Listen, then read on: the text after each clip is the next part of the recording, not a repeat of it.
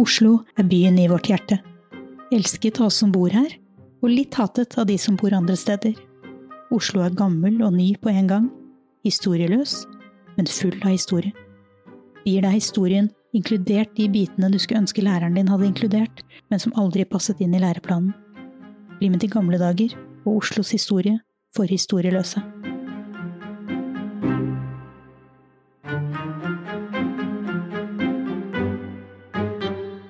Velkommen til gamle dager, Kjell Gabriel. Riktig hyggelig, Tom. I dag så er vi faktisk på et veldig spesifikt år. Og det er litt morsomt, for det er at Oslo har jo da utviklet seg over tid. Men nå skal vi faktisk til et område som har utviklet seg på et år. Ja.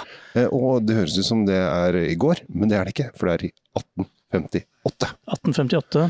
Og hvorfor hadde de så hastverk I atten femtiåtte? Jo, fordi da kom folk på at de skulle utvide byen. Det gjorde de, og det skulle skje første januar atten femtini. Vi har rotet oss inn I en bakgård her, så det folk driver og pusser litt opp, og det er veldig sjarmerende. Men vi har nemlig funnet en av disse originale bygårdene. Vi er I Øvre gate to B.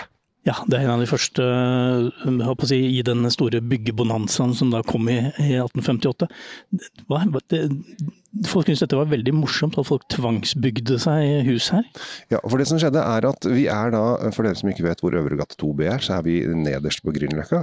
Vi er mellom Markveien og Nordre gate. Altså Nordre gate er den veien som går da over elven og opp til forbi Blå og så videre, og vulkanhallen, mens Markveien går da nedover. Og dette nedre hjørnet på Grünerløkka, der eh, fikk de et navn som heter New York. Ikke New York, men New York.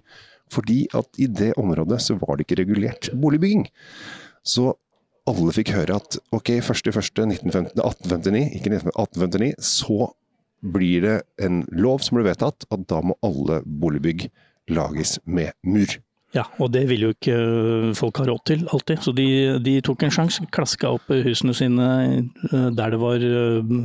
Ikke akkurat der det var plass, men der det var mulig. Ja, og det er sånn I hellingen ned mot Akerskjelva. Og der kom det masse, masse hus veldig, veldig fort, og de er tre etasjer høye. Og de kom så fort at det ble kalt New York, for at de ble rett og slett bare skvatt opp, akkurat som de skulle tro at vi var I Amerika. Og eh, nå er det ikke så mange hus igjen, men vi var veldig heldige, for at de driver og pusser opp eh, Øvre gate to B, så der var porten åpen, så vi har tuslet inn I bakgården. Og her ser vi jo hvordan det var I gamle dager, eh, med da en eh, trefasade, med en eh, altan er det vel, og en gammel tretrapp opp I annen etasje. Og så driver de og legger noen nye takstein der oppe og styrer på også. De tar vare på det. Dette bygget ble satt opp av, eller for, ikke av, altså han, han gjorde nok ikke dette selv, men for Peder Thoresen som var fengselsoppsynsmann. Det er så deilig at fengselsoppsynsmannen, oppsyns, fengselsoppsynsmannen da tar og forter seg å bygge et hus sånn halvveis ulovlig. Ja. Eh, sånn skal det være. Ja. Og en del av dette huset ble også skole etter hvert. Dette har vært byens, en av byens første, eller bydelens første skoler, eh, og nå er det da et, de husene som er igjen, det er noen som er, altså de er jo ikke sånn som de var I gamle dager eh, I atten femtiåtte, fordi at disse her ble jo brukt, eller bygd så fort at det var ikke noe sanitæranlegg, det var ikke noe vann, det var ingenting, det var bare hus, altså de måtte ha rom eh, og noe sted å bo I, det gikk så eh, radig fort, og eh, hvis du går da I dette området, og titter etter trebebyggelsen, så ser du at det er en tre, fire, fem, seks sånne bygg igjen, og det er det. Nordre gate, tidligere Nordre gate, er en gate på Grünerløkka. Det ligger nord for området som ble kalt New York. Gaten er en fortsettelse på Mølleveien. Den starter ved Grünerbrua og ender I Toftesgata ved Väskåhusplats. Den er også kjent som Halleluja-gata, siden Frelsesarmeen, Indre Misjonen og evangeliecentret holder til her. Nordre gate krysser blant annet Markveien og Torolf Mersgatan og passerer parkene Grünerhagen og Nedre Foss park I bakken opp fra Grünerbrua. Så tenker jeg, hvorfor måtte de utvide byen? Er det noen som har tenkt over det? Hvorfor de måtte utvide byen? Ja, for det var, det var ikke så enkelt som at det var så mange folk som bodde inne I byen, egentlig. Nei, det er sant. Det var jo fordi at uh, rundt byen de som da ikke hadde lov til å holde på å bo I byen. Husk på det at den gangen så var jo Kristiania med K. Mm.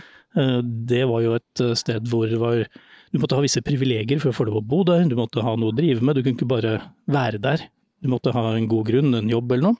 Mm-hmm. Og veldig mange av de som jobbet der var jo tjenestemennesker og kanskje folk uten store midler. Og de fikk jo ikke bo i byen. De måtte bo utenfor. De måtte jo bo utenfor. I det som da het Aker Herred. Og det, det var et kjempestort område.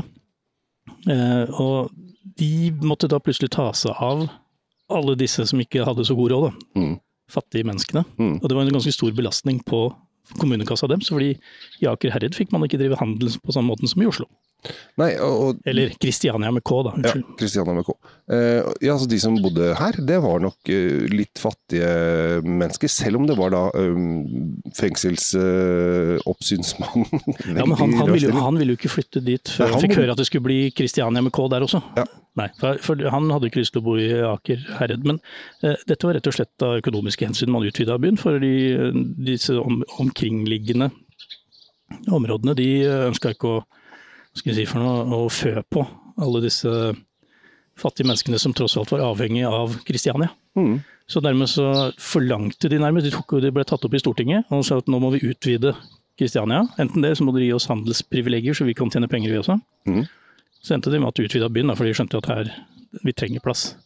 Altså hvis folk tenker over hvor lite, liten Kristiania egentlig var, altså Grünerløkka var jo ikke en del av Kristiania, og da, hvis du bare begynner å tenke det, at da var ikke, altså Oslo, som vi liker å kalle det, eller Kristiania med K, var jo en veldig liten by, geografisk sett. Ja, det var liten. Knøttliten. Og selv etter utvidelsen, da de tok med Aker Herred, og vi fikk alle disse, kall det, gåsende drabantbyene, eller de nye stedene som da skulle bygges i mur, hvor vi ser da hele Grünerløkka-området og på tvers helt over til Uranienborg, mm. så, så var det ikke mer enn drøye ni tusen innbyggere i hele Kristiania med K. Det er jo mindre enn enkelte byer som kaller seg byer rundt omkring i landet vårt. Det er mange byer som ikke, eller som er større enn det. Men jeg synes det er sjarmerende. Jeg synes at jeg oppfordrer folk til å, å ta turen ned til dette området av Grünerløkka. De små gatene her, der, og det, ene gata er ganske bratt også. Det er litt sånn smågater, det er stille her, og det er sjarmerende med denne trebebyggelsen. Og så kan du da tenke at uh, nå er jeg i New York, uh, og her har det, det var jo faktisk ganske mange uh, igjen, nå er det en tre-fire slike hus igjen. Ja. Og noen av de, er, det har faktisk blitt satt opp noen i den stilen i etterkant. Uh, men tenk litt sånn hvordan det var, uh, og tenk at dette her var uh, en, uh, ikke en ulovlig aksjon, for det var det ikke, men det var en haste, hasteaksjon for å unngå en murlov. Og murloven er faktisk ganske interessant. Hvorfor? Hvorfor måtte de ha murloven? Jo, på grunn av brann. Ja, det var i hvert fall tanken. Selv med mur så brenner det jo, og uten mur så brenner det enda mer. Det, ja. har, det har man jo lært gjennom hele denne byens historie siden så lenge det har vært en historie her. Ja, og det er egentlig grunntanken. Murloven var på grunn av brann, først og fremst. Og sånn er det. Og så ser du da resten av Grünerløkka er jo da stenbebyggelse. Ja, det var jo også litt for at da kunne man bygge flere etasjer og få inn mer folk der, ja. eh, som også har en, en økonomisk side. Ja. Så sjarmerende eh, område av eh, den vakre byen vår.